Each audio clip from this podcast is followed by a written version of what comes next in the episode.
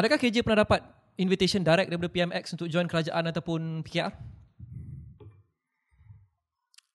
Saya rasa perbincangan yang yang sulit ni Okay. biarlah dia kekal Gotcha. sulit. Okay. Same, same, same answer. Assalamualaikum,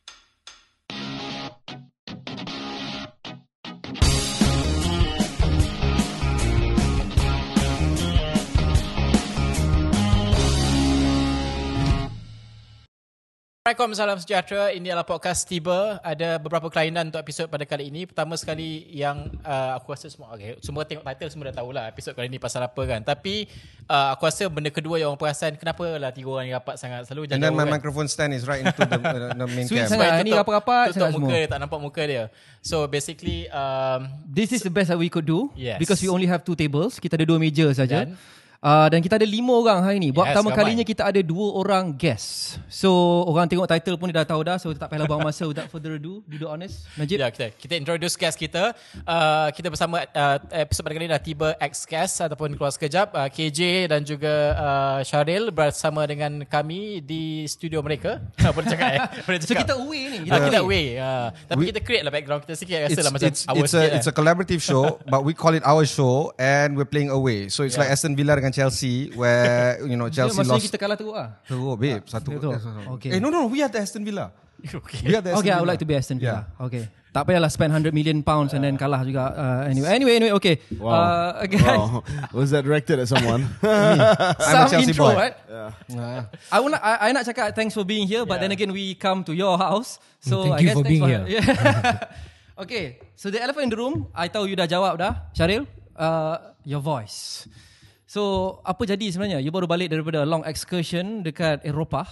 Um, So how exactly do you lose your voice bila vacation dengan family? I was not on vacation uh, to, Oh, to really? under underscore. Uh, saya pergi atas urusan kerja. Um, uh, we can speak a bit more about what I do after this. Okay. Uh, but I was in southern Spain uh, for about a week. Uh, dan dalam urusan-urusan tu ada main paddle.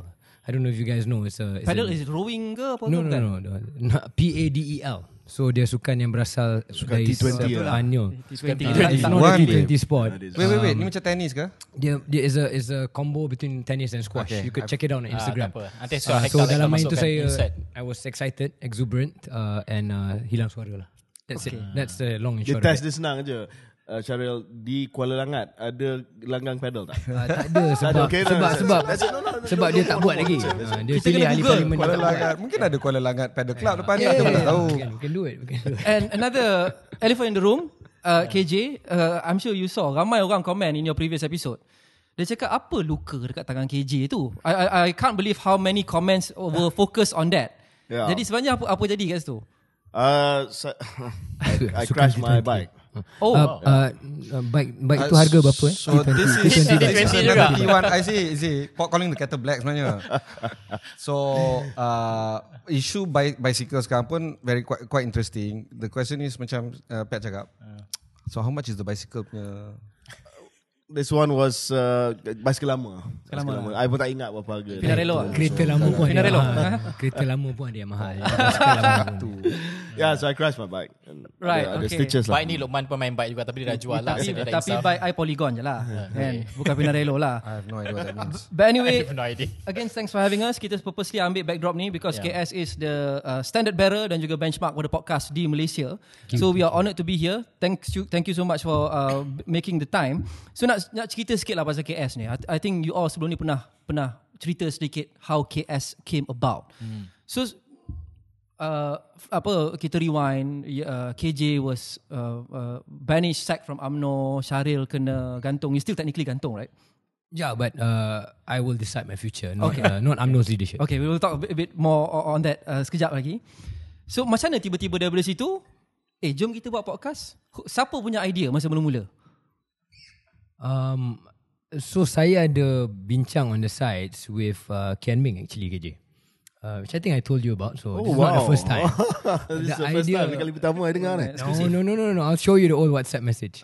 Uh, jadi apa ni? Uh, pada asalnya I thought uh, of doing a podcast with somebody else and calling it um, the Has Beens. So, Siapa? Initially with Kian Ming. So Oh, I Kian asked uh, Kian Ming, hey, do you want to do this? Uh, called the Has Beens, but uh, in English lah. Uh, and then um, KJ a week after that dia WhatsApp saya. Dia kata, "Have you ever thought of doing a podcast?" To which I answered yes. Uh, then I explained to him what you know what I had done, and he says, "Why don't we do it together?" Uh, antara KJ dengan Kiaming, uh, antara antara KJ dan Kiaming, of course lah saya pilih KJ.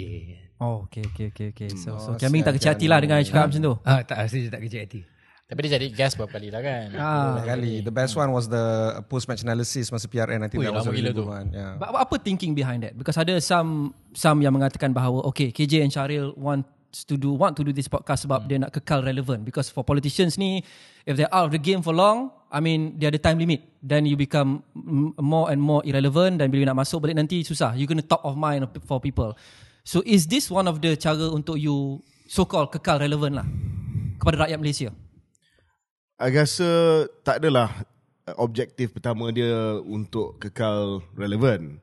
Uh, sebab podcast ni pun tak pernah dibuat di Malaysia. Saya rasa KS dengan tiba antara peneraju podcast, pioneer podcast di Malaysia. So kalau kita nak kekal relevan mungkin lagi senang kalau saya merayu kat Awani kot untuk dapat slot um, edisi khas bersama dengan KJ dan sebagainya sebab sebab I mean uh, podcast is hit and miss you don't know. Yup. Dan bila kita start pun at first pendengar ataupun penonton di YouTube sebab kita multi channel bukan hanya audio tapi kita visual visual as well like you guys maybe something kita boleh talk about whether podcast ni visual ataupun audio saja.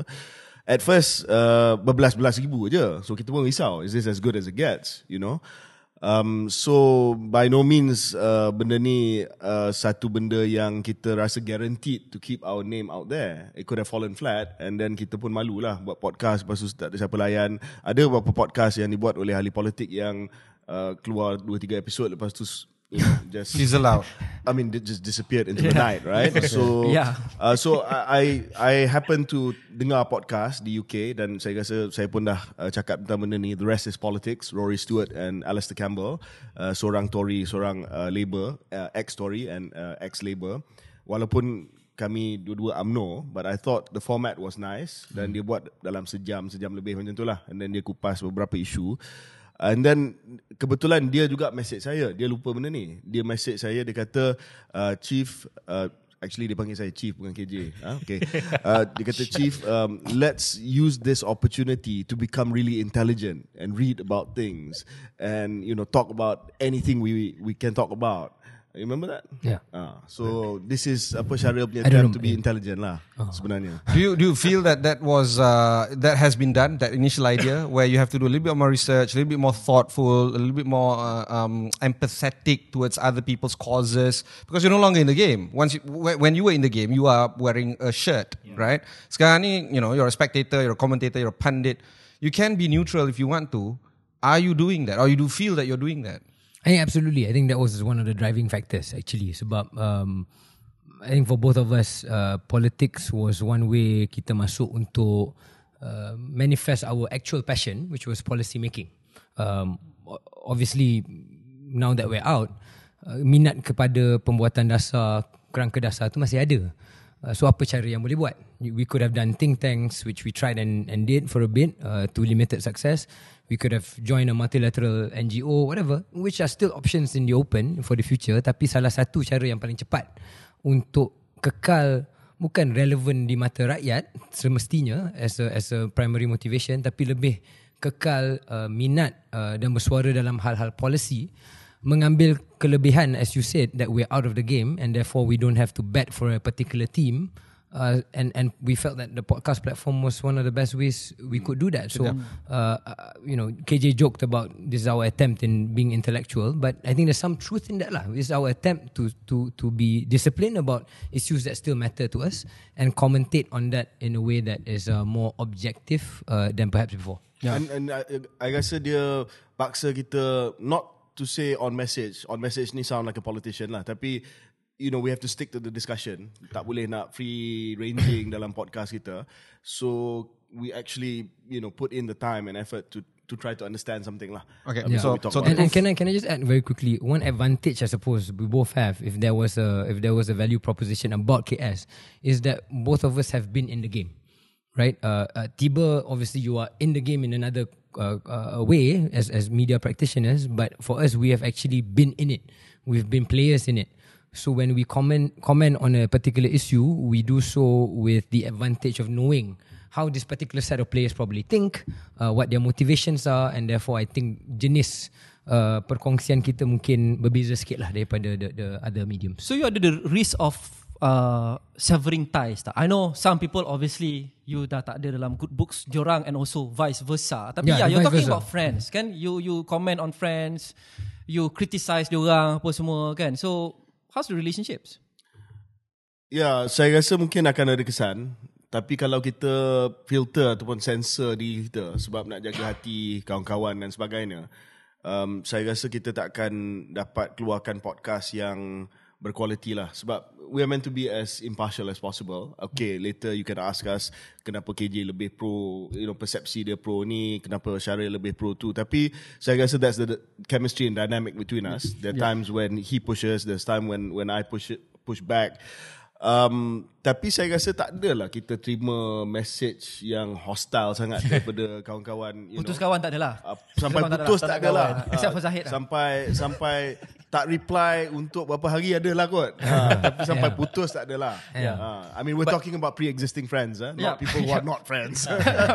But many politician kalau kita tengok sebelum ni orang komen banyak benda so bila orang bercakap isu tu dalam konteks yang lain so orang akan recap balik dulu dia cakap macam ni so are you do you, do you macam mana you censor benda tu so that kalau you cakap dalam KS so in the future kalau you join balik politik ada po- jawatan dan sebagainya so make sure benda yang you cakap tu tak you know mengganggu Come and bite you I back. think ada dua benda lah Najib. First is um, bukan hanya masa depan, hmm. tapi sekarang ni pun apa yang kita cakap kat KS, dia akan refer balik apa yang kita cakap dulu. Hmm.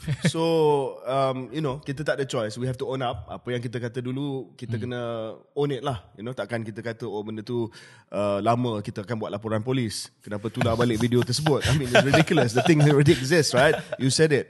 Uh, you own it. You say sorry. You know, maybe uh, I was young then, I was stupid, I was foolish or whatever it is. Ataupun I still have that view.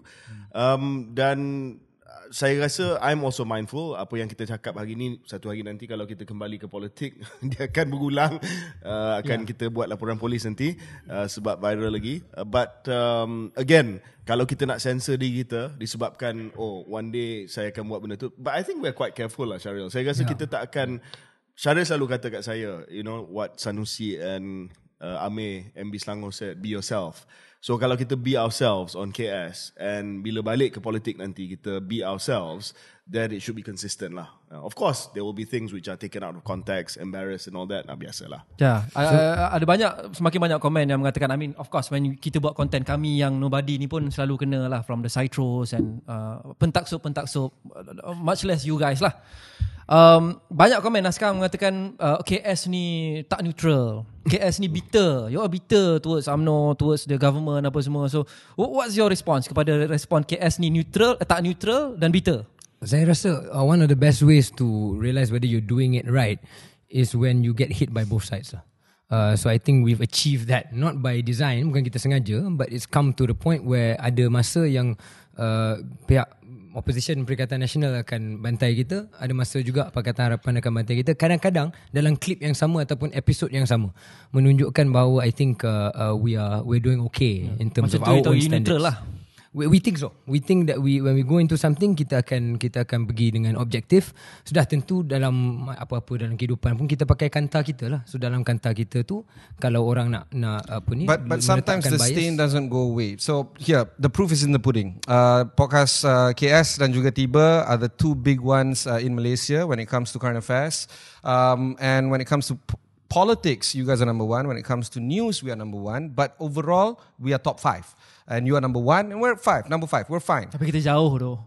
I mean, By still numbers top jauh. five. Okay, lah. okay the lah, idea okay. here is to finish It's top like kita four. Man City, then you guys are like I don't know. Far Newcastle lah. United, Newcastle Tak nak United. sebut. Chelsea is 8-0 not eh even top half. 8-0. Yeah, we're But- still top five. We're still But, but if you League look at the Yeah. comments of both of our podcasts, they will always say, um, nak dengar tiba lah sebab tiba tak berunsur politik dan uh, Yeah. orang neutral for whatever reason, maybe with the fourth estate dan sebagainya. And then for you guys, some of the comments is these guys have been in the game, they know what's up, they know what's what what what, what is going on, and they filter it through whatever means don't cakap. Right? These guys don't know, right? So based on this, are we serving different markets? You think, or are we serving the right market, or, or, or what is the situation like?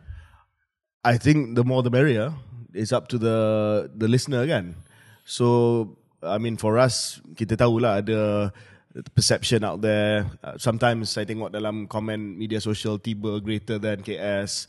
Uh, it's okay. I mean, uh, you guys are seem to be a bit more, um, I suppose, impartial sebab tak pernah ada baju politik. But uh, soalan ni saya rasa two two things lah. Saya nak tambah kepada apa yang Syaril kata. Yang pertamanya, um, governments must be held to account in a greater way that than other people are. That's that's the way it is. That's that's politics. Of course, tidak bermakna bahawa kita tak mengkritik pembangkang sebagai contoh, but the government has to be more accountable than anyone else. Betul. Full stop. That that's the Yeah, that's that's the lay of the of land the- in any country. So kalau dianggap bahawa tak boleh sentuh langsung uh, kerajaan yang sedia ada, saya rasa that that's not right. Dan yang kedua, of course, we do both, like Sharil said. Uh, but then mungkin sebab persepsi awal, Ibrahim's point, uh, the stain doesn't go away. So when we come up with an episode which is very very kind on the present government, for instance, our latest episode kita mengulas tentang ucapan kenyataan negara PM di uh, PBB, um, it it doesn't do as well. Uh, it's not it's not as the velocity is not as high as the Sanusi episode. Mungkin sebab mungkin the first guys to come to KS are those yang memang tak suka kerajaan lah, and then they're like, eh apa benda ni KJ puji PMX. Uh, so it's reflected there as well. Uh, bukan nak kata kita respond based on viewers, but uh, we are well aware. We're well aware of our market and. I'm quite happy about you know the positions that we take, Sharil. I- No, no, I- I'm yeah, you know. I'm, I'm very comfortable yeah. because again, I, I think it reflects what we genuinely believe Yeah, on but, any but I've always issues. said this and I, I pernah cakap juga on air in one of our episodes is that macam KJ cakap the more is merry, the more the merrier. Uh, the thing is um, I would like people out there untuk dengar lebih daripada satu, dua, tiga, empat podcast. Oh yeah. So if you like us, go listen to KS as well, go listen to this as well because kita bawa different perspective. Dan Exactly, walaupun yeah. kita tak mengaku kadang-kadang, kita ada inherent bias yang kita tak sedar. Kita tak sub- kita tak consciously bias. Aku sedar bias aku. Ah, okay, kau memang dia uh, except for uh, kau, kau memang tak suka okay, nah, kau, kau memang tak suka Tom Hardy But anyway uh, So And then we approach it From the media of media uh, Lens of media practitioner Yeah. You guys are ex-politician So kalau dengar tiba je You akan dengar satu side Sure. Go dengar other sides juga So that Of course. When the time comes to you buat decision Untuk vote for example You have the fullest picture possible Right So you are as educated as possible And, and the other thing, uh, Oman, just just nak uh, sambut apa yang cakap tu. I don't think it's so easy to do a podcast. Um, I think you guys will agree. You, that is the most understatement, understated statement of the Ramai year. yang ingat benda ni is just a microphone. Lepas tu dua orang sembang kosong aja. And then Itu kita akan itu dapat, ada uh, ada setengah orang buat macam tu, but it's Yeah, not course, podcast. Of course. Kita tengok ada yang uh, ambil mikrofon, uh, lepak kat kedai mamak lepas tu cakap and then tak ada sambutan. So I think the point is that uh, more the merrier, but please try and do it. Yep. You Yeah, know, I mean it's not easy. It's not easy. We put a lot of effort into Making this. content is very difficult. Momentum tu kena ada. The idea of uh, relevancy tu kena ada. The market has to be there. There has Yeah. to be a market to it. But uh, this is a nice point to where we want to bring the conversation next, which is the future of podcast. Um, I spoke to both Apple and Spotify, and both of them have said that 2023, uh, the uptake collectively on podcast audio per se has risen over 70% in Malaysia. Much credited to both of us, but there are very many other podcasts that is not in the realm of current affairs dengan politik dengan news juga. This is in And Malaysia, talk- yeah? Yes, is- in okay. Malaysia. However, the makers of the podcast masih kurang di Malaysia yang mendapat sambutan di Malaysia. Contohnya Malam Seram, Singapore. Uh, okay, let's go Singapore. Uh, the international brand news, uh, BBC, um, uh, The Economist dan sebagainya. They're all outside, but you know, there's ada sambutan dekat Malaysia. Pivot Podcast contohnya. So the issue is, where do you see the trend of podcast, knowing that 2023 has been quite interesting, uh, and that topic of is podcast just audio? Is it video audio? Is it omni channel? Is it TikTok 3 second punya kind of thing? Or 2 hours macam apa nama? So Okay. Okay, Um, so one thing that I I hope uh, bukan hanya Malaysia tapi overall lah but let's talk about Malaysia ialah ada ada kesediaan untuk re-engage dengan long form content. Maybe this reflective of my age, uh, who's not super young anymore, um, not not the latest generation. I'm Gen Y, not Gen Z. Um, but I feel that there is something to be said about long form content. And yes, sebagai politicians atau ex-politicians, kita nak try and be with the times. We want to get with it. We want to be with TikTok generation. We want to uh, make sure that kita ada the the the bite-sized content, the five minute uh, hooks and uh, sorry, the five second hooks dan sebagainya. But I still maintain that nothing replaces long form content sama ada baca buku audiobook ataupun podcast so i i feel that uh, the stats that you just shared is encouraging menunjukkan bahawa dua-dua boleh wujud dalam dunia sekarang tak semestinya kita kena pander only to the short form but we can come up with quality content like both of us our episodes are over one hour right Yeah. masa mula-mula Memang kita ingat oh tak boleh ni sejam ni semua orang nak tengok 5 saat je semua nak tengok in the end we realise no there is a market out there Tapi and kita hopefully mula- this market grows I don't know about you guys Tapi kita mula kejap je kan 20 minit Yeah, kan 20 minit. Similar. 25 minutes. We started with half an 30 hour. We that, thought the the golden uh, ratio was 30 to 40 minutes. Yeah. Yeah, Betul, exactly, betul. exactly. And then we we found that kalau kita nak cover 3 4 topik dalam 45 minutes. Mana boleh? uh, Tak Ah. boleh. But that mean, means we need quality, right? We need quality. So we are proud and happy that so far, evidently, kita have the quality good enough to hold an audience for that period of time. So maybe my my addition to apa yang Syaril kata is uh, show me the money. Because at the end of the day, you want podcasts to have a greater 2024. If 2023 was this great take up for podcasts, tapi akhirnya, um, although apa yang kita buat, we do what we like in in KS, and I'm sure you guys like doing what you do in Tiba, but it's opportunity cost for us. It's our Yep. time. And uh, if the market is not uh, rewarding us also, it becomes very difficult. And that uh, comes to soalan, uh, you punya soalan tadi, Ibrahim, whether audio or uh, visual or both. Um, I spoke at Radio Days recently uh, for Hot FM, but I spoke in the podcast segment Radio Days Asia, and a lot of podcasts, India especially, and all that, they're moving towards both because monetization on video is better. If we didn't have, kalau kita tak ada YouTube, then we won't have the ad revenue to pay our staff. Um, we would have to pay out of pocket. Kalau nak mengharapkan audio based uh, Spotify, although Spotify has video now or Apple, just purely audio based, then we wouldn't have the the monetization in order to start paying our staff and things like that. So we have to go to to uh, apa nama ni video as well. Masa depan nak dapatkan sponsorship uh, uh, Daripada corporate Ataupun media ad sale Both. Yeah. Both. I think uh, you know it's it's both the ad sales that are generated by the platform uh, dan juga media sponsorship. And of course media sponsorship uh, companies don't really want to touch podcast but they orang tak tahu podcast especially lagilah kami punya podcast kan or your, our podcast is politics current affairs no one you know Yeah, you can ask uh, channels like uh, news channels macam Awani that's the toughest thing to Sangat. sell. Uh, but um, they should look at the numbers. So um, saya nak cadangkan satu um, we should all work together dan uh, saya nak uh, invite lah uh, Tiba Podcast to Wow. be with KS uh, untuk kita buat uh, Pesta Podcast Podcast Festival cool, uh, early next cool. year. Okay. Uh, we get the best podcast in I'll Malaysia. let you know We, we uh, do, On uh, our interest I will let you know. I cool. Okay. uh, We'll get my person to contact When is you. it? Okay, you, you'll get your person to contact our person. okay. Ha. Bila nak buat ni Pesta podcast awal tahun depan uh, get the best podcast in Malaysia we do like a weekend podcast fest and then uh, kita buat lah segmen current affairs segmen uh, agama segmen entertainment segmen bola segmen hantu semua and people can come Simon hantu eh. yeah Nice. And uh, secondly mungkin kita kena ada uh, industry group at the end of the day lah uh, dan kita buat persatuan podcast saya akan jadi presiden persatuan podcast that's a joke Okay. That's the buka, politician ni. KJ buka WhatsApp group. KJ buka WhatsApp group eh. Um, Dan- coming back to yeah, coming back to what you said earlier pasal sponsor, uh, corporate sponsorship tu, I notice ini satu benda yang sangat menarik sebab semua podcast, us including, to be honest, dia orang punya apa promise land apa yang dia orang nak capai adalah enough numbers, enough viewership, enough engagement untuk boleh jual kepada uh, uh, sponsors Yeah. dan buat duit lah basically. Not just ad revenue YouTube. You guys are already there.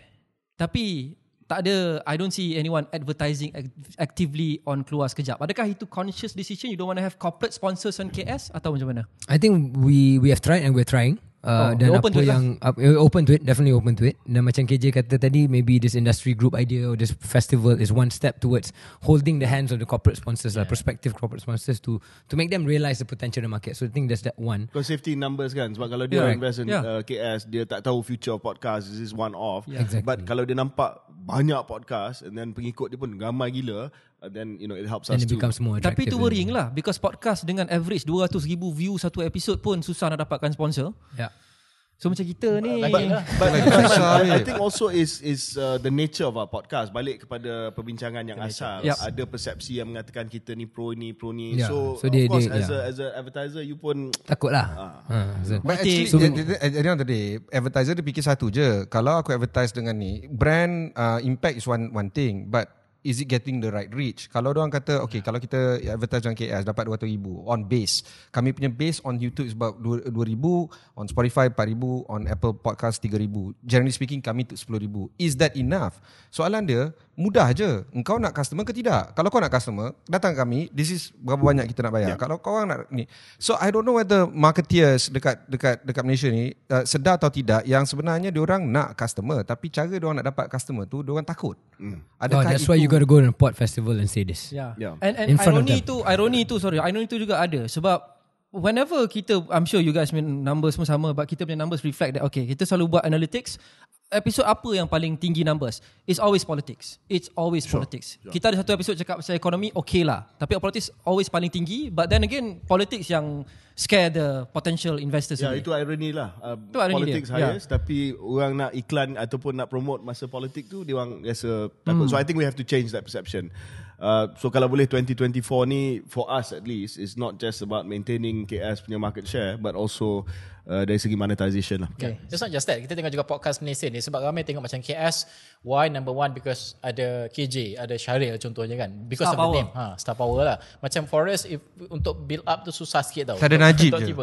Itu Najib je. Lepas tu bawa, ya- dan yang lain-lain adalah yang da- uh, muncul hilang sekejap dan sebagainya. But how do you see generally benda ni? Macam mana nak find? Pasal content wise dan strategically nak approach benda tu uh, ikutlah konteks apa yang dibincangkan. But Syaril dan juga KJ, how, how do you see benda ni? Ta- Kalau tak ada nama tu, macam mana nak push? Star power. And then nak lawan pula KS contohnya. Yeah. Uh, I don't know if we give you tips about how to overtake us. But generally speaking, saya rasa mungkin the star power thing at the start. Yeah. But after that, to maintain, it was because of the content uh, that we we think we generated good content lah. We continue to do so. Saya rasa sama juga for Tiba and any other podcast. Once you have a foothold, uh, and maybe that means you need a breakthrough episode. Maybe that means uh, you need something that really sparks. But after that, you you you make sure you defend that share. That, that's more tips than maybe I intended to I give. think you guys got a breakthrough masa episode uh, Tun Mahathir. Benar. Um, we got our breakthrough when we had guests. Then Sanusi, eh, especially. bumped, uh, especially Sanusi, and then we had the PRN being special dengan Azmin, dengan MB Selangor and all that. So seizing those moments. Right? That's one. Secondly, um, it's it's not gonna be easy. So kena kena grind, but professionally grind. That means if you promise once a week or twice a week, you got to deliver that. Stamina. Yeah, hilang suara, hilang suara pun. Ah, macam kami, uh, we could just have relied on the star power and said, okay, uh, as and when kita it. nak lah, ikut suka hati lah. But then that would be disrespecting our Audience, our audience. I mean, we have to respect the audience. It doesn't matter who you are. If you said twice a week, it's twice a week. Uh, come hell or high water. That's why dia dekat Mabea tak ada suara pun kita buat.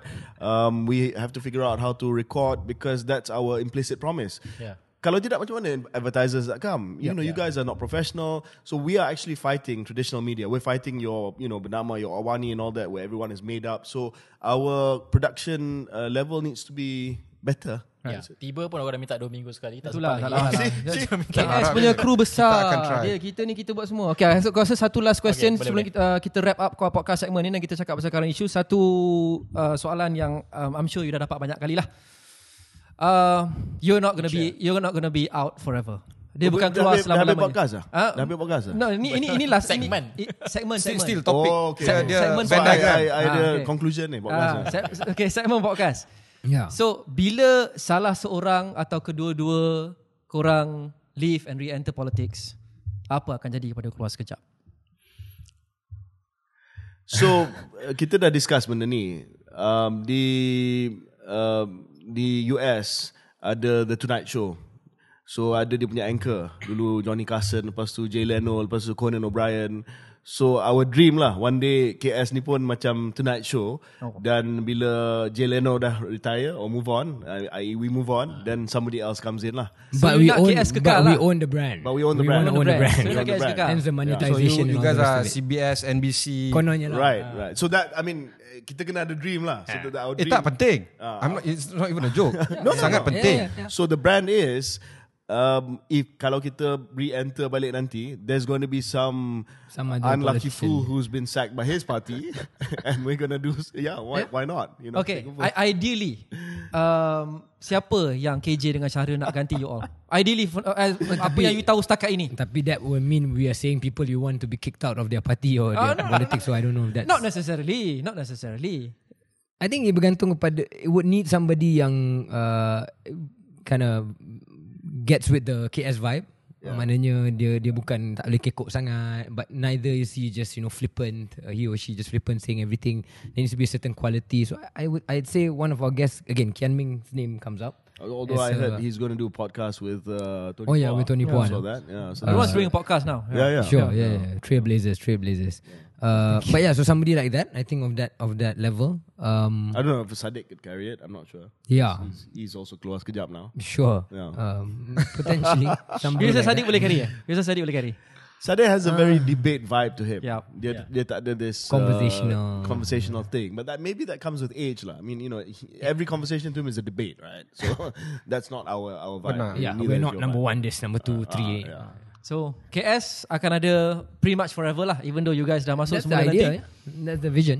That's the vision. The brand stays. And and uh, just following on from that, we would like to add other podcasts to our stable. So, how much would it cost to acquire you guys? yeah. My, our, our person will contact your person. Yeah. Okay. Alright. Tak, Alright. sebab Alright. sekarang Alright. ni, Alright. KJ, tak. Alright. Kami ni on active media sales engagement. Tak, so far tak- no takers. So I I'm I'm very surprised ada ni ada Yeah. pihak First nak- dibs, nak- first first dibs. dibs kan. First dibs. Yeah, first right. Apa lah refusal. cakap macam tu kuat-kuat. You don't have to dah say cakap that out kau, loud. Kita tengah-tengah nak. So Ni, when that ah, happens, isu dia bila sekarang. you guys eventually enter politics, which I think you should, bukan sebab tak nak korang buat K- KS, because I think you guys need to be more active dalam berkhidmat kepada negara. I'm- Your yeah. talents that were wasted. I think you should tell them about how we're feeling now. Yeah, so uh, KJ should should say his bit. Uh, am I, I, I'm honestly not so sure anymore. Yeah. I'm honestly not so sure anymore. Apa nak kembali kepada politik? Yeah. Yeah, it's possible. Yeah. It is one of the roots. Yeah, uh, and and of, that's all my adult life. That was the passion, uh, to be to serve in in politics, right? Um, but now that I'm out and seeing what we see now, I'm not so sure is that attractive anymore. Um and if it happens, it has to happen on hap, hap, has to happen on terms that I'm comfortable with. Yeah. Kenapa? Kena ada party disiplin, message disiplin ke? Kenapa? Kenapa tu? I I can live with party discipline, which I think I, I did uh, with with some internal difficulty, but I think I did for the most part. Uh, I can live with being on message and all the rest of it. I know it's a team sport, tetapi um, look at what it is right now. Uh, look at how polarized it is, how toxic it is. It is more polarized and toxic than when I joined that world. Jadi right, don't as you think that junior. you orang macam you kena masuk to correct things from inside, which I think you pernah which is what we dulu. believed in which is what we believed in but i'm also humble enough to maybe feel that maybe i'm not strong enough to change it You And don't believe if you anymore. go in you will you will be changed by it and and that f- makes me most afraid right i don't want to be changed by something and then regret it later in life uh, that's point one point two is i joined or got interested in politics because i wanted to make a difference Yep. i no longer feel I don't know if KJ you believe this. I no longer feel politics is the be all and all or even the best way to change things because politics is about compromise now. And Malaysian politics is about compromise. If somebody as great as our current prime minister, as great eh, in air quotes in terms of his ideals, his vision, his principles, No, quotes had to live by compromises his first 10 months, apalah sangat Syariel yang kedil ni. So even if I ever get to the top job, which is again very remote possibility, but even if I get there, I now see the current guy up there having to compromise. Maybe there's other ways for me to deliver impact. Uh, Adakah KJ berkongsi pendapat ini that um, you disillusion already dan mungkin keluar selama-lamanya? So a couple of things lah. Yang pertamanya uh, saya rasa politik saya dan mungkin Syaril pun uh, kita tak pernah mengamalkan politik tribal iaitu you know build a cult of following. So bila kita buat sesuatu memang ada pentaksub-pentaksub yang akan backup gila-gila no matter what kan? Because kita ni centrist so biasa dengan kena hentam left right and center. So in that sense kita tak pernah ada this feeling of wanting to make sure yang tribe kita menang. Because we did it for for other reasons. And also because of that because of that. Saya ni kalau istilah uh, perang lah perang I've done two three tours of duty already in the front lines. And uh, it takes a toll on you especially bila you tak ada tribal punya mindset ni tak ada Yeah. segerombolan yang selalu defend defend defend you know. Um, I was there during the pandemic as you guys know. I was there masa SEA Games masa Olympics and all that. So it's taken a toll on my physical and and my mental health. Saya sangat uh, sedih mendengar ni uh, secara terus terang. Sebab kau mengundi kawasan Wan Harapan Aku tak pernah undi pada kan? UMNO. Aku tak pernah undi Barisan Nasional. Um, uh, pilihan aku adalah orang lain. Uh, tapi KJ bertanding dekat tempat aku dekat Sungai Buloh. Ada dua tiga kali aku kacau dia masa dia on the stump. Uh, why would somebody typical me? Why would somebody Typical like liberal me macam kau vote lah, gini, PH ni gini, orang. gini gini Ya. gini. Liberal capitalist. Uh, I voted for you not because of what? Because you're a centrist. Andai kata Syaril bertanding kawasan aku, aku tan ni, whoever. I'm not looking at the party colours tau. Is this the end for centrist politicians in Malaysia? I, I don't know. Uh, tribalism defeated me, basically. Uh, it was all the whole, you know, uh, KJ equals Zahid. Therefore, sebab kita tribe yang benci kat UMNO, tak boleh nak tengok kepada centrist, tak boleh nak tengok kepada sosok individu tu. So, like I said, it it, it took a, a toll on me. Then, hmm. I want to talk about the uh, you cakap uh, take a toll on you for mental especially because the, way orang macam kami wartawan kadang-kadang dia ada satu moment kita rasa macam uh, penatnya nak cakap pasal politik lagi penatnya by election lagi election dan sebagainya we have that feeling but for you politician before this kan when you said taking uh, uh, uh, uh, apa ni took a toll on you kan but how how do you mean macam mana your how do you manage benda tu mental health tu dan sebagainya dalam keadaan sekarang ni given you hilang jawatan sebagai contoh ataupun kalah di di di uh, pilihan raya sebab orang selalu ingat selalu, tengok KJ seorang yang Steady. steady, Jadi strong. you put on a brave face. yeah. Tapi inside, yeah. Yeah, of course. Um, semua politician akan tunjuk muka yang yang steady, seolah-olah kita ni uh, ada perisai, kalis peluru dan sebagainya. But at the end of the day, you're human being, right? Uh, dan banyak benda yang yang kita simpan dan saya rasa kalau kita simpan terlalu lama dia akan makan dalam.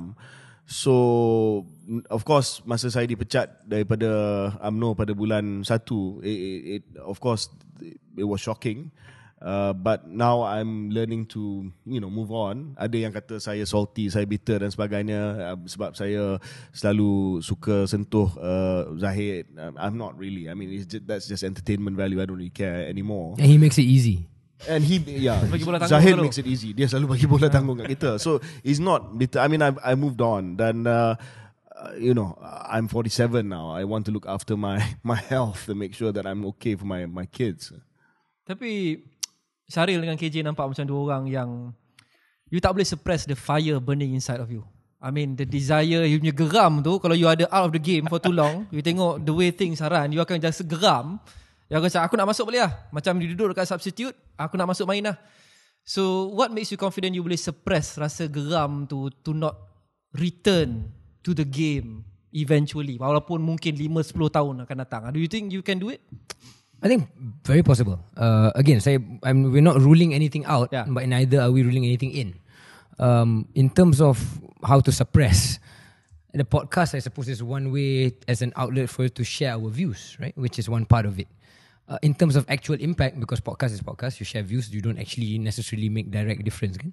Um, again, that that goes back to what I said a few minutes ago. Apa lagi kaedah-kaedah lain yang mungkin saya secara peribadi will have to entertain as potential ways or uh, potential career pivots so that I still get to deliver impact and things that, that matters to me but not be a party politician and not be a frontline politician because I I would again stress that I I'm not sure that politics Okay. is the best way to deliver It's impact. okay to I'm- not be sure. Tak apalah. Okay yeah. lah. No, no, in I'm not sure that being in politics is the best Yeah. way to actually deliver impact because maybe being a pressure group ataupun delivering it some other way is is as as effective and less taxing on your mental health. Okay. Ya, tapi saya rasa politics is still gelanggang yang paling penting lah hmm. untuk make all the difference dalam sebuah kerajaan. Walaupun ya saya setuju dengan Syaril tak semestinya semata-mata politik, tetapi yang paling penting politik.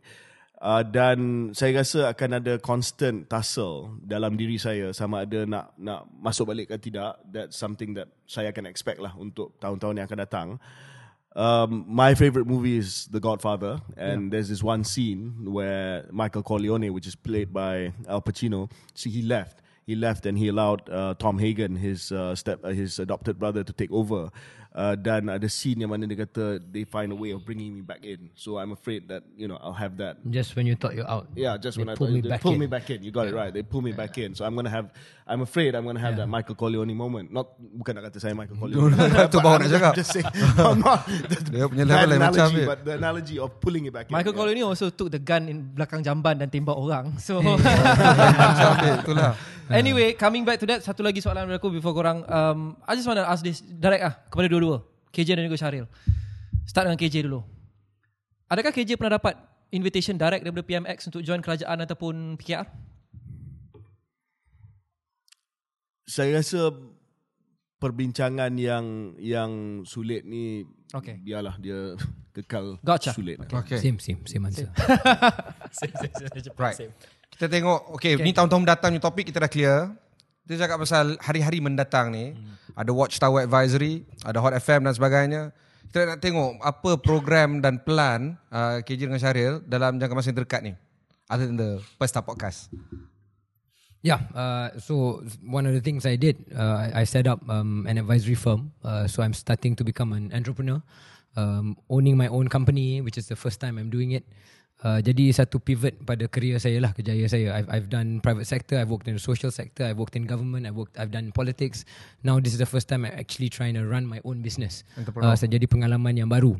Uh, walaupun dalam aktiviti yang mungkin a bit familiar to me lah. So basically I, I represent some you know offshore funds, um, investment funds, private equity uh, in in Europe and the US uh, who wanna think of fundraise here or ataupun deploy some of their capital here. So that's the kind of advisory work I do beyond the other normal corporate advisory work with uh, local and international clients. So that's one part of what I want to do. And that pays the bills lah hopefully insyaAllah doa-doa kan Sebab tu selalu pergi overseas lah. That's why I go overseas ah.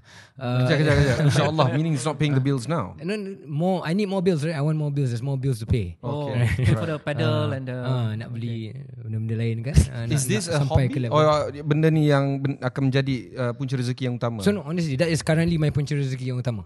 Uh, so I, I need this to live, right? This is my this is what I do for a living. I can so ada sponsor tiba lah. tak, tak lah. So Ah, there's- th- there's also another uh, photo. Uh, uh, uh, I, I think it was Prime Minister yang pergi satu event. Was it MDV ke apa benda ke? There was an event yang uh, you posted on on LinkedIn about Watchtower Advisory. Uh, so that would have been last week in Singapore at Milken. Milken. So as part of my work, I went to Milken and he was there speaking. Jadi Apa, I, apakah sambutan terhadap uh, pasaran terhadap uh, this kind of a business advisory on bringing investors in and uh, I guess I don't know, it's a lobbying group lah kot. Bukan? No, no, so I, it's not a it's not a lobbying group. It's basically advising investors, right? Advising investors on how they want to fundraise. If you're cap, I'm doing capital raising, so that's part of it. That's one part of the advisory.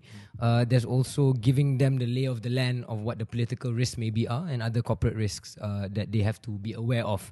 So it's not a typical lobbying ataupun advocacy firm. Uh, in fact, I invite people to go to the website watchtowerco.org, watchtowerco.org untuk melihat um, the slew of services that we do.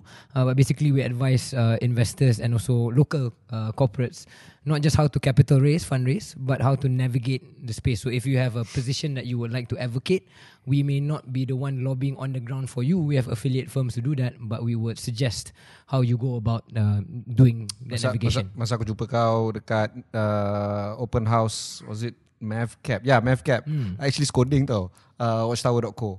Oh, did you? Yeah, Time tu tak siap lagi. Itulah, it Ah, dah siap. nothing. And Dah then siap before dah. this Dah podcast, dah. oh, wow, wow. Oh, dah tengok dah? Ah. Alright. Okay kan? Okay lah. Thank you, thank you, thank Tapi you. ada tak ada orang visit website babe? Tak ada orang. It's Ah, actually so socials ni. or whatever man. Yeah, yeah, yeah. So I gotta make sure. So that's why, please go. Watchtowerco.org. So that's one part of the job that I do in terms of uh, what I fill my time with. But what I wanted to quickly say is um, I need something else as well. I need something else to feel fulfilled. Uh, so maybe that's uh, challenging myself to write a book. Maybe that's challenging myself to write more columns. Um, so that's not so much money making, tapi that that uh, kind of you know presses the right passion buttons lah. Now that I'm out of politics, so that's that part too that I want to do. KJ? So saya bahagikan kehidupan kerjaya saya lah sekarang kepada beberapa aspek. Satu adalah aspek uh, the space of uh, public ideas. So untuk public ideas ni selain daripada KS, as you know, I do Hot FM. Um, that's deliberate sebab Hot FM ni mass market. So bila saya jumpa dengan orang, uh, it depends on which KJ they they know. So they will say, oh saya selalu ikut Hot FM ataupun saya sel- selalu ikut di KS. So this is not so much sebab saya nak jaga semua demographic untuk potential political run, but uh, I want to make sure that I have a hand in many different demographics as far as public ideas are concerned. Hot FM does mass market, um, also you know uh, pays the bill somewhat because saya pun tak dapat pencen because I'm I'm not 50 yet. Um, and from touch from. Three more years. and from Hot FM, actually, I mean, it's crazy because I get all these. Uh, so now I'm a talent. And um, I didn't know how this worked. So they put Hot FM. I get a lot of jobs, uh, you know, doing VOs for companies. Yeah. So that's the Oh, stuff. really? that- yeah, that's the You stuff. got that I VO for companies? You better eh? watch Oh, out. yeah, so that's the stuff that KS can't do. Do VOs for company. I'm doing, about to do a, a ad campaign for this one uh, food company soon, and uh, you know, I I was uh, checking with uh, my guys. I kata berapa dia nak bayar, and I was shocked how much. They, I mean, it's a lot. So, hmm? yeah, yeah, yeah. Ni kerja dia banyak tau, So, so saya terkejut. Uh, so benda ni Syaril belum ada lagi the mass market Syaril. So if you're willing to, you know, utilize your social media to promote food and things like that, it's pretty lucrative. Uh, suara lah. So KS and then I've got Hot FM and then um, macam Syaril Think Tank, I'm a senior associate fellow dekat ISIS Yusof Ishak in uh, in Singapore yang uh, dapat memberi pentas untuk saya ataupun platform untuk saya to write uh, intellectual pieces for think tanks and, and things like that. So you have a broad range. Um, saya juga uh, advisor to a couple of um, corporate companies um, on the board or advisor, um, largely behind the scene. Also, that pays the bills. Then uh, I'm working on actually a cross-border fundraising. That's that's quite big at the moment. Then, Nak fundraise apa? uh, Fundraising. uh, fundraising for a fund. Oh. Fundraising for a fund. But of course, at the moment, uh, persekitarannya agak mencabar sebab interest rates are going up. So the returns that you potentially would get from uh, PE investing, for instance, now uh, is much more challenging because uh, deposit rates are higher. But you know, there is still a a, a narrative to be to be uh, told about raising funds to invest in this part of the world. So we're doing in that space. We're doing something similar, but just on different Fi- or different one, outfits. Are you guys busier now than before when you guys were in politics? I mean, Different kind of busy, Different yeah. kind of busy. It's Yeah. it's uh, it's busy on your terms. Yeah. Yep. You know, you you you choose to be busy. Uh, you choose to populate your day daripada saya you know uh, bangun pagi lepas tu Bobby dah bagi tahu saya okay hari ni uh, you know daripada pukul 8 sampai 8 malam this is your schedule now I guess you know we Yeah. can, But it ends up being pretty busy as well, I think. yeah, yeah because we have to chase things right Eh, Berapa lama KJ dengan Syaril tidur sehari? depends lah Yeah. Kalau, Kalau- Hot FM is an early call Yeah. time right so that's that's nasty Kalau Newcastle menang 8-0 then a bit later lah. uh, tengok game lambat. When does that ever happen? Semalam weh. Eh, got lah? Ha. Lawan apa? Lawan? Sheffield United but doesn't matter lawan siapa 8-0. Lawan Selangor ke PKNS ke apa? Kita ni tengah fokus dekat ni hari ni punya interview. Tapi tapi Okay. one one of my um uh, aims in life is to get eight hours a night. I think that's very important. When was the last time you achieved that? I can't remember. Maybe maybe last week. I don't know. There, There's some some days where you know telajak uh, tidur dan sebagainya. But I want to get consistently like Yup. you know eight, eight hours a night. Can I can I add to that? That's definitely I I sleep better now. Uh, than, Hmm. than when during politics. Maybe that's a function of both more quantity and better quality because less stress, less kind of political stress. And I, I wear a fitness tracker to check my sleep. Definitely the quality is improved. And looking back, itu salah satu perkara yang kalau saya rasa dalam politics Malaysia ni has to do better lah because there's so much romanticism that is attached to working hard late. Yep. Um, and then similarly waking up late pun. I don't think that's something that's healthy. Uh, I don't think there's a, is an accident that many of the politicians that we know um, are not in the best of health lah. Uh, in terms of their ni kan sebab because of this lah. Uh, You sleep at 3 a.m. You duduk kedai, kedai kopi sampai pukul 1 pagi. I, I don't think Kalau that's macam uh, MP tertidur sekejap dalam parlimen tu tak apalah. Ah, ya. jangan vape je lah Jangan vape, lah, jangan vape Jangan isap pen, Sekejap. jangan isap pen. Okay. Um, nah, lepas ni kita nak jadi KS kejap. Okay, we, we kita akan touch on uh, a few current issues. Okay, Yes. kita enough uh, with the opening segment. Uh, actually, that was the opening and mid segment lah, not just the opening segment. Gila panjang kan. Lima panjang. Kita rehat jap.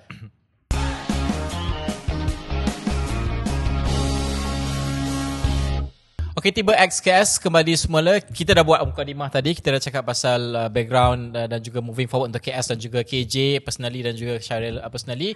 Ini adalah isu-isu semasa kita nak komen. Biasalah Ah. ada beberapa perkara yang kita gariskan uh, setakat kita buat recording ni.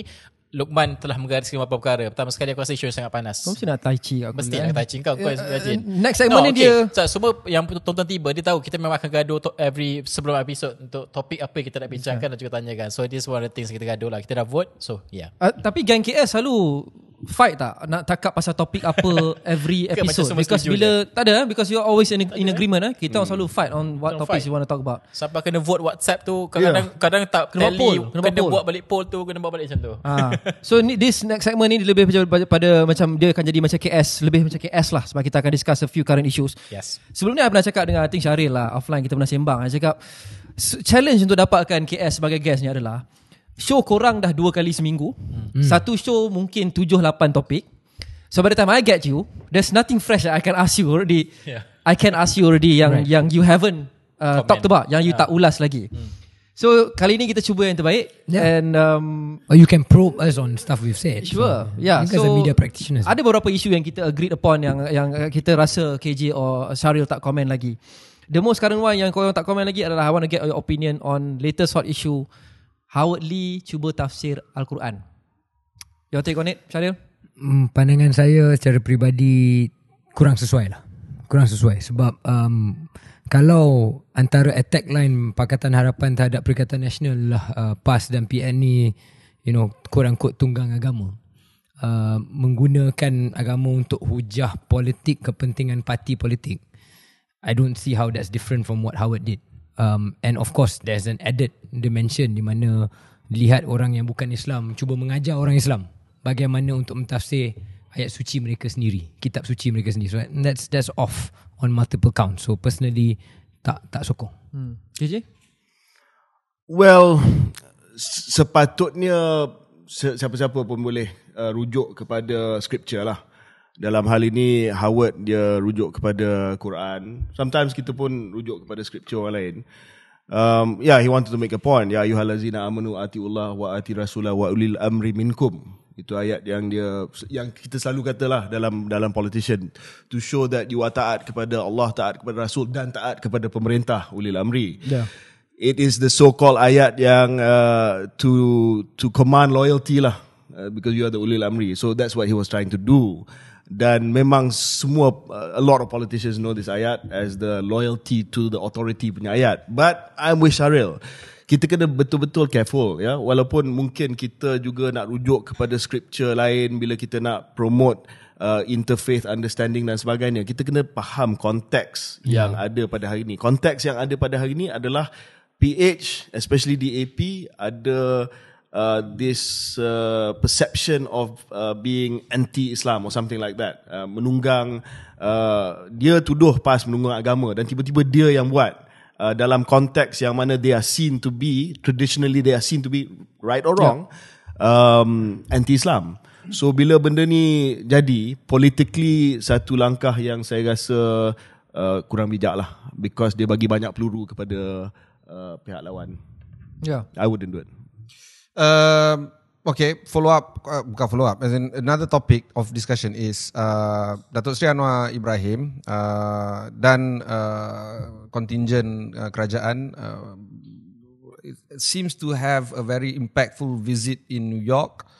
Um, Datuk Seri Anwar dah jumpa 15 Fortune 500 companies, uh, gave a, in my opinion, a very fantastic speech or at least a, a, a good speech uh, dekat UNGA and uh, sempat mengislamkan satu lagi orang uh, di New York. Oh yeah. Yeah. I didn't know that. Okay. This makes That it part, tally of uh, mengislamkan orang di uh, dunia ni dua dua orang sewaktu dia PM. So, what would be your takeaway from that? Was it a successful visit? Do you feel that these are the kind of things that a prime minister needs to be doing? Ke macam mana? Saya rasa uh, overall lawatan tu berjaya tetapi tidaklah luar biasa dalam konteks tak pernah berlaku uh, pada Perdana Menteri sebelum-sebelum ini. Kecuali mengislamkan orang lah. Itu. Uh, kecuali mengislamkan orang. Itu dia That's punya, first lah. itu value add yang yeah. yang first lah ya. Uh, tapi dari segi menyampaikan kenyataan negara di Perhimpunan Agung PBB uh, walaupun Syaril dan saya kata antara yang terbaik yang yang pernah uh, kita dengar tapi saya antara uh, pernah kita dengar juga yang yang bagus jumpa dengan investor tu saya rasa benda yang lazim lah. Uh, saya rasa uh, bukanlah uh, satu yang yang sangat-sangat luar biasa. Saya rasa masa Mael pergi PBB dengan Syaril pun jumpa dengan investor juga. So saya rasa semua ketua kerajaan ataupun ketua negara yang pergi ke PBB akan membuat benda yang sama. So you you'll see you'll see pretty much the same thing. Uh, cuma mungkin satu benda yang kita tak sempat bincang yang yang dalam podcast KS yang saya nak komen sikit lah adalah berkenaan dengan uh, interview dengan Christian Amanpour Ya. uh, CNN. So yang pertama of course kelebihan PM ni adalah dia boleh buat interview macam tu. Bukan semua PM boleh buat. Uh, ada PM yang mungkin elak uh, apa interview yang agak panas macam uh, dengan Christian Amanpour International News Anchor for CNN uh, but Anwar took it dan benda yang jadi kontroversi adalah soalan berkaitan dengan LGBT lah berkaitan dengan jam Swatch tu I think he did as best as he could. Yeah. What what what more can you say? You ada dua cara nak jawab soalan ni untuk Malaysian Prime Minister ya. One, you can answer it Mahathirian way, saying that you know no to gay, full stop. Kita tak boleh terima LGBT, full stop. Dan buat muka bodoh je, macam tu. Yeah. Uh, but Anwar's not that. You know, he he he wants to be this guy yang uh, malleable and intellectually, uh, you know, trying to say that On you know, kita ah, tak ada harassment tapi tak boleh terima majority tak boleh terima tapi kita tak harass benda ni. So there are two ways of answering it and he chose that way. Then that's memang Anwar punya way of of answering it lah. Dia but at, at the end of the day mungkin mungkin uh, walaupun saya tak salahkan dia dan saya rasa it's a perfectly decent answer uh, tetapi dia tak menang mana-mana pihak lah dia tak menang pihak yang yang uh, right wing uh, which is most yeah. of the Malay community yeah. kat sini kata eh, kenapa kau tak just cakap macam Mahathir no to LGBT Yeah. dan kau tak menang uh, international audience pun yang kata you know what the hell is this Ya, tapi itu dilema yang kita dah cakap lama. I mean, KS pernah cakap lama. I think KJ also wrote uh, uh, an article about it, the, the twin dilemma. You know, it's either you entrench lagi you punya base and f- lagi alienate the other side, which is which are the so-called conservatives apa benda semua. Atau you try to pander kepada Melayu konservatif at the risk of losing ground dekat you punya own base. So that's that's the tricky situation that PMX is in now. tapi that that's PMX since the start daripada awal dia punya career dia dia somebody Centrist. yang yang uh, move along the spectrum Yeah, not centrist. He moves along the spectrum. uh, Two dia bukan different centrist things. dia move along the spectrum Is that a good way, diplomatic way of saying lalang? Or That is a kind way of saying he moves along the That's spectrum. too harsh a word, is it? I mean But I get your He point. can lah. be I get your point whatever lah. you want him to be.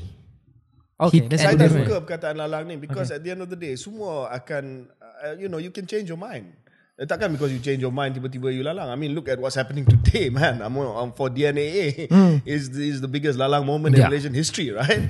Uh, but but Anwar has been flexible. You can say is uh, you boleh cakap benda tu negatif or ini uh, uh, politik sesumpah ataupun you boleh kata ini politik yang pragmatic, yang flexible. Yeah. Of course, when we were in UMNO, let's call ourselves out as a KJ, is the former lah. Kita akan characterize that and use that as a political attack against him. Uh, in fact, kawan-kawan dia dalam UMNO sekarang pun buat perkara tu, cakap perkara tu tentang PMX dulu kan.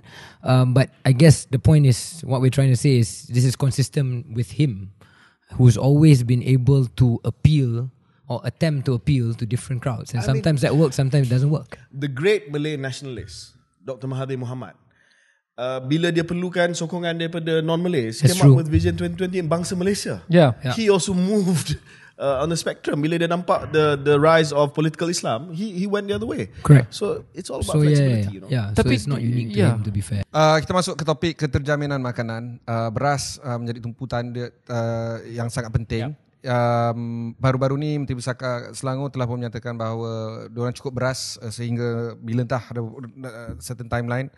Uh, what's your view uh, berkenaan dengan peranan bernas, uh, isu beras, beras import, uh, harga subsidi untuk beras contohnya all this topic where do we stand uh, when it comes to uh, food security and particularly beras and bernas. Uh, this is a long-standing problem. Not necessarily beras per se, but just keterjaminan makanan secara uh, keseluruhan. And I've said this a couple times on the podcast. Um, I thought that PMX and this administration would have made that food security being one of the uh, one of the pillars lah of punya economic agenda, and therefore get ahead of the game. But now he's going to be behind the curve because because things have already happened under his watch. Uh, and now if he comes up with a long-term plan, which is what is necessary, it will be seen as a, a late reaction to apa yang telah pun berlaku. But to answer your question, it is that right. You have to have a, a, a, a, food security plan which includes uh, things like what would you do with land um, in the coming decades, right? And actually outline that as a as a plan, uh, which has to do with what you intend to do with price controls. Do you intend to put that in place for a long time? Uh, how would you restructure the subsidies, if at all? Um, and and those are the kind of long term supply side.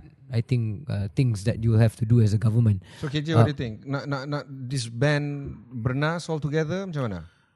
So Bernas is a easy target lah sebab uh, Bernas controls uh, rice supply especially import uh, pengimport tunggal ke Malaysia Bernas uh, manages the stock penimbal dan sebagainya but there, there must be a reason why successive governments uh, tidak dismantle uh, Bernas punya monopoly because it it it, it does a function um They are the last buyer. They're the That's last idea. buy last resort. They are Buy of they, last they, resort, they, yeah. they manage the national stockpile. They are they control the imports and things like that.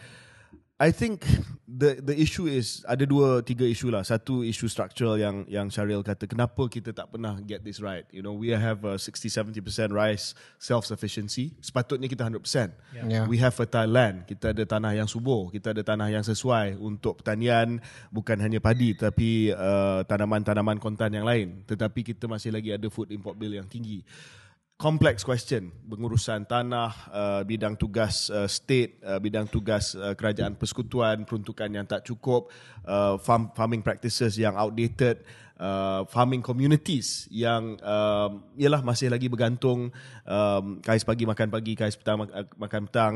So it is something that takes a lot of coordinated effort. Pernah dicuba zaman Pak Lah tapi tak ada follow through untuk menjadikan this uh, agricultural uh, revolution.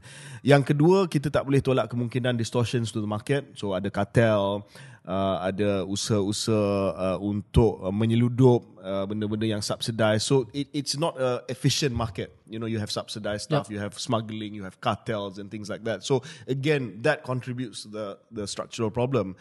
Um, dan uh, yang yang ketiga kita sangat reaktif lah. Sebab kita macam saya kata I think the last time yang kita ada dasar pertanian yang jelas was zaman Pak Lah and then after that it went sort of you know we went more market driven under ETP uh, under Bosku and all that um, kita kena sit back and and understand what does keterjaminan makanan mean in this context it doesn't mean that you're self sufficient in everything I don't believe that Ya, saya percaya bahawa kita tak boleh uh, ada SSL self sufficiency level for everything. We have to import some things. It's just comparative advantage.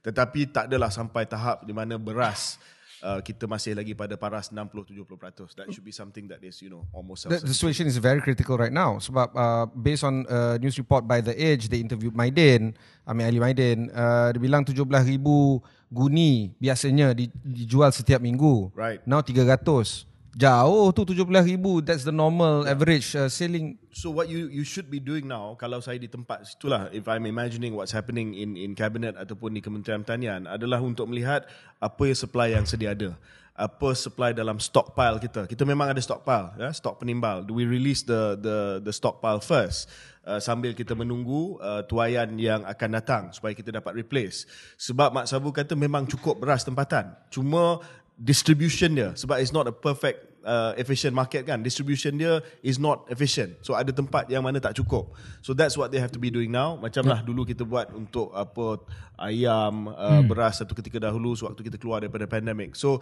the market is not efficient. You have to uh, be hands on to make sure that tempat-tempat yang tak ada ni ada. Sebab according to kementerian memang ada. Cukup. Beras tempatan sama ada beras tempatan yang ada dalam stok kita ataupun dalam stok penimbal Final question on this topic. Uh, kenapa benda ni tak jalan? Kalau banyak sangat, you know, well, coordinated effort is needed, apa semua, in market innovation dan sebagainya. Seems like, you know, people know what to do. Why is it not done? Bagi saya, it, it, it, a lot of it is is leadership lah.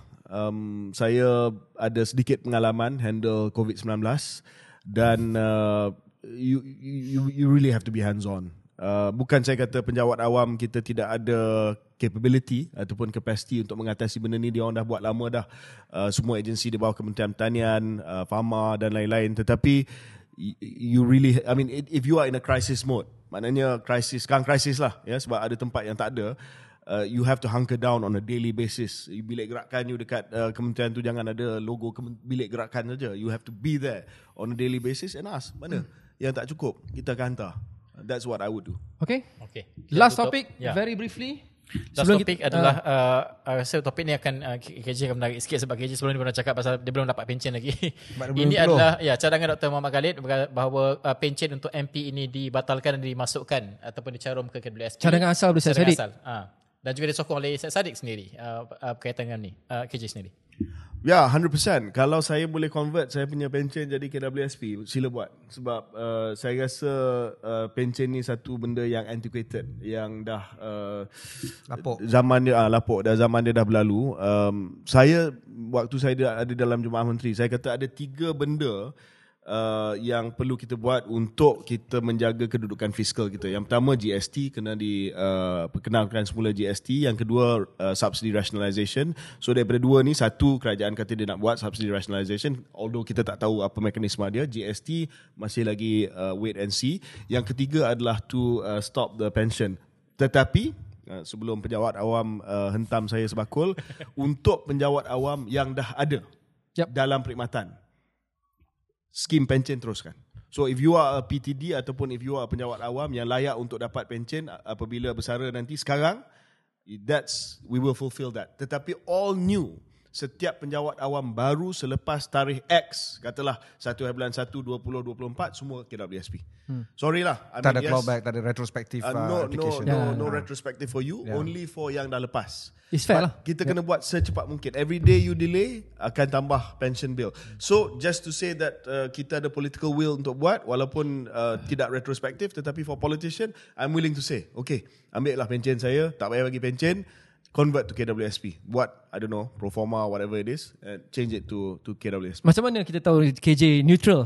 Sebab KJ tak ada pencen lagi kan so far. KJ tak ada pencen sebagai he's- MP kan. he's Kan orang bantai dia cakap dia boleh lah cakap. Ah, I mean yeah, these he's comments give- will come, you know. He is giving up something that is certain. Yeah. Yeah.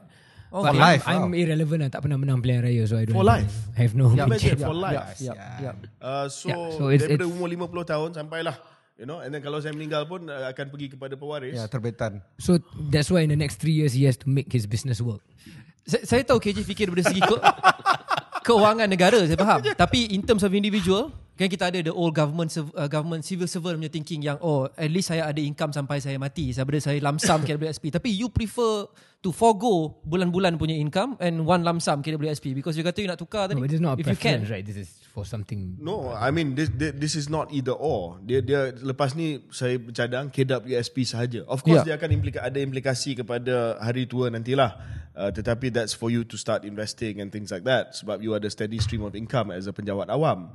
But it's not sustainable guys. Yeah, Sekarang ni for the country, yeah. pension bill I don't know maybe Yeah. almost 20 30 billion Yeah, right? 20 It's odd. going to rise to 50 billion in the next 10 years. That means you punya OPEX setiap kali kita buat belanjawan, right? You know this lah. You you punya locked in expenditure Yeah. for your OPEX is coming up to about 80% of the OPEX. Maknanya locked in, tak boleh nak buat apa. And in Malaysia, you can't borrow for OPEX, right? That's the Memang tak boleh You can't do OPEX. MGS for OPEX. You can't. Yeah. So so you Your screwed. discretionary is only 20% Ya, at best. ini macam KJ cakap lah. I mean, after dah meninggal pun waris akan dapat. I mean, my grandmother still dapat. My, my grandfather punya pencen yang meninggal tahun 92. So can you imagine? My dad, uh, bapak saya meninggal tahun 1992. My mum still dapat. Ah yes. So it's good but for the country maybe. So okay, uh, saya nak tutup ni dengan a quick fire round. Uh, three or four questions sure. kepada kedua-duanya. Pendek-pendek tau. Pendek-pendek lah, tak boleh fikir. Tak So, boleh fikir. Ah, tak boleh fikir lah. First thing that comes to your mind. kita nak build up Oh, the okay, tension. okay, Kita okay, nak okay. build up the tension. Okay. Uh, soalan pertama ni kepada Syahril saja kerana KJ sudah pun diberikan soalan ni uh, not too long ago. Kalau Syahril PM siapa TPM? Jangan bagi jawapan politik eh. Walaupun KJ last time dia bagi jawapan politik tapi tak apalah. Kalau saya PM, maknanya dia dah jadi PM sebelum tu No, kan? I can So- be Biden to your Obama. No, but no, you would be Obama. first. Cepat lah. weh. you get there first. You get there first. So if then I, I, if I follow him, if I succeed him, um, I don't know, Sadiq. Soundbite. Okay. Hello bro. No, no, tak, tak, tak salah. But you guys never consider a woman for once. Ah, ah ni me being politically correct. Ah, That's okay. Uh, Tak apa, your answer is your answer lah. Well, I can see great gender representation in your podcast. Yeah, Jangan Ah, start. I mean- Kita kena dulu. Bagi bola tanggung. Bagi balik. bola tanggung. Bagi bola tanggung. Lepas ni kita kena ada perempuan punya guys lah. Okay, okay, okay. Next question kepada kedua-dua. Okay, fair. KJ pula jawab dulu. Um, who's your, besides yourself and besides the incumbent sekarang, who's your dream PM? Dua kategori itu patah. Daripada kalangan politician sekarang dan daripada siapa-siapa saja. Hmm. Uh, so daripada politician yang Politician dulu, yang, jangan ada sekarang. yang serving, Mm, yes, yang serving. yang serving lah. Uh, so maybe I'm I'm biased dalam hal ini, tapi saya selalu berpendapat bahawa uh, I would have I would like to see Hisham one day becoming prime minister. Itu Sri Syamuddin. Hmm. Okay. Yeah. Normal non-politician of anyone? Kalau ada lah. Non-politician. Hmm. Yang you rasa will be a good leader sebagai Perdana Menteri Malaysia. Well, I, I can say politician also. I'd like to see woman politician. Uh, I think kalau ada sedikit lagi pengalaman and depending on how well she does at the next election, Iza. Okay. Nurul Izzah. Mm. Syaril? She's likable. Yeah. Um, I don't know if it's if I would say it's a dream PM, but something that maybe Malaysia, maybe Malaysia wants a or needs a PM that is going to be brave to shake things up. Now you said none of us here, so Hmm, obviously except I- yourself I- lah. Uh, except ourselves lah, except me and KJ kan.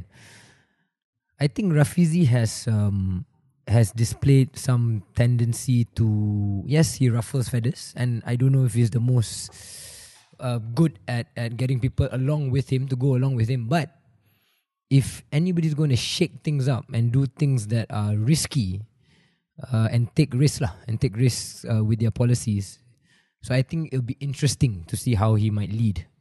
But he needs to lead his party first lah and that's not a given right uh, on the other one uh, Uh, a- non-politician. a non-politician a non-politician with the qualities that maybe I No, I because can't. Tengku Zafrul, for example, Alright. jadi MOF uh. before, right? So yeah so he's already a politician yeah, lah. I mean it's not impossible.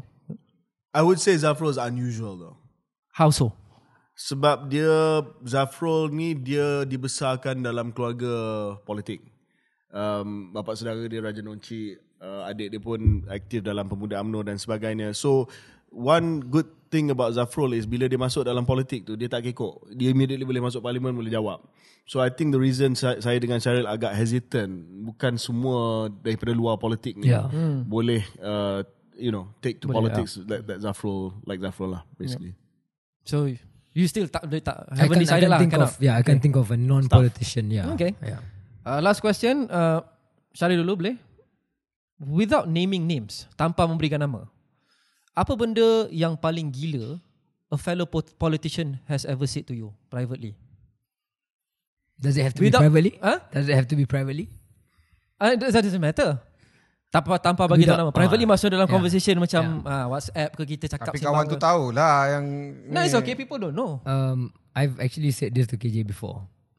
There was one person, and this is in line with our conversation about LGBT of all things. There was one person who said uh, something about LGBTQ, something yang perlu kita perangi lah.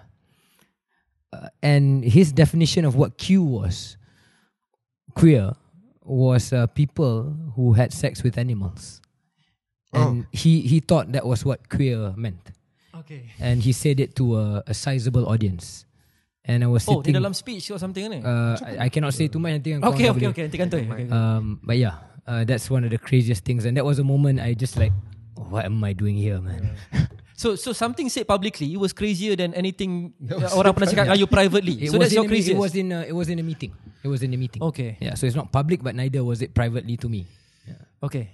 KJ, uh, something craziest uh, agak recent uh, message dia kata uh, chief you berlutut dan cium tangan Zahid lah lepas ni dia jadi PM Lepas ni Zahid akan jadi PM. lepas ni lepas tu you akan jadi PM lah Oh, if you can kiss his hand, you will become PM. Would you do eventually lah eventually lah. Would you do it? The pause says everything. Ah, Dah that's it. apa-apa. You got your answer pa- already. pa- There was a pause, pause. pause dia bukan uh, sebab fikir soal uh, soalan channel. Pause lebih kepada disgust that you actually asking me that. question. Okay. KJ Syaril, it's been a pleasure. Terima kasih banyak. Thank you. Thank you for having us. Thank you so much for being us. Uh, itu episod untuk kali ini. Uh, uh, benda ni dah lama kita kita cakap kat tiba sama ada kita perlu ke, uh, collaborate atau tidak. Uh, actually quite sometime juga untuk kita dapatkan collaboration ni susah pasal dua orang busy, susah nak dapat. Ni baru sehari balik Spain kita dah uh, dapatkan dia. Dah So, kacau thank dia you so dah. much. Ya. Uh, so itu saja untuk episod pada kali ini. Episod akan datang ada banyak lagi topik dan juga tamu kita akan bawakan. Uh, sekian saja saya nak untuk GB Look and Yem dan juga uh, KJ dan juga Syaril. Bye bye.